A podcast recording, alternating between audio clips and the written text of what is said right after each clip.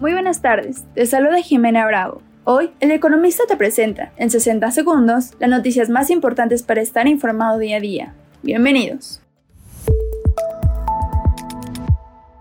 En primer plano, la inflación volvió a notar otra desaceleración en abril, y aunque aún se mantiene por arriba del objetivo de Banco de México, se espera que la institución frene su alza en sus tasas de interés tras el dato.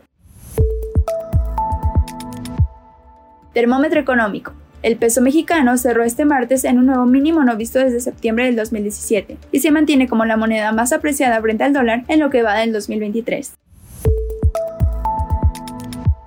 Empresas y negocios. El titular de la Secretaría de Infraestructura, Comunicaciones y Transportes, Jorge Nuño, ya no mira ningún obstáculo para que la Autoridad Aeronáutica de México vuelva a categoría 1 ante la Administración Federal de Aviación de Estados Unidos a mediados del próximo mes de junio.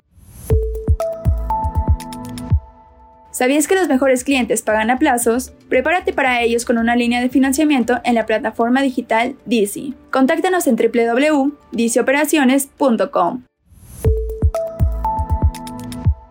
Mantén informado con el economista. No olvides seguirnos para no perderte tus 60 segundos de noticias. Hasta mañana.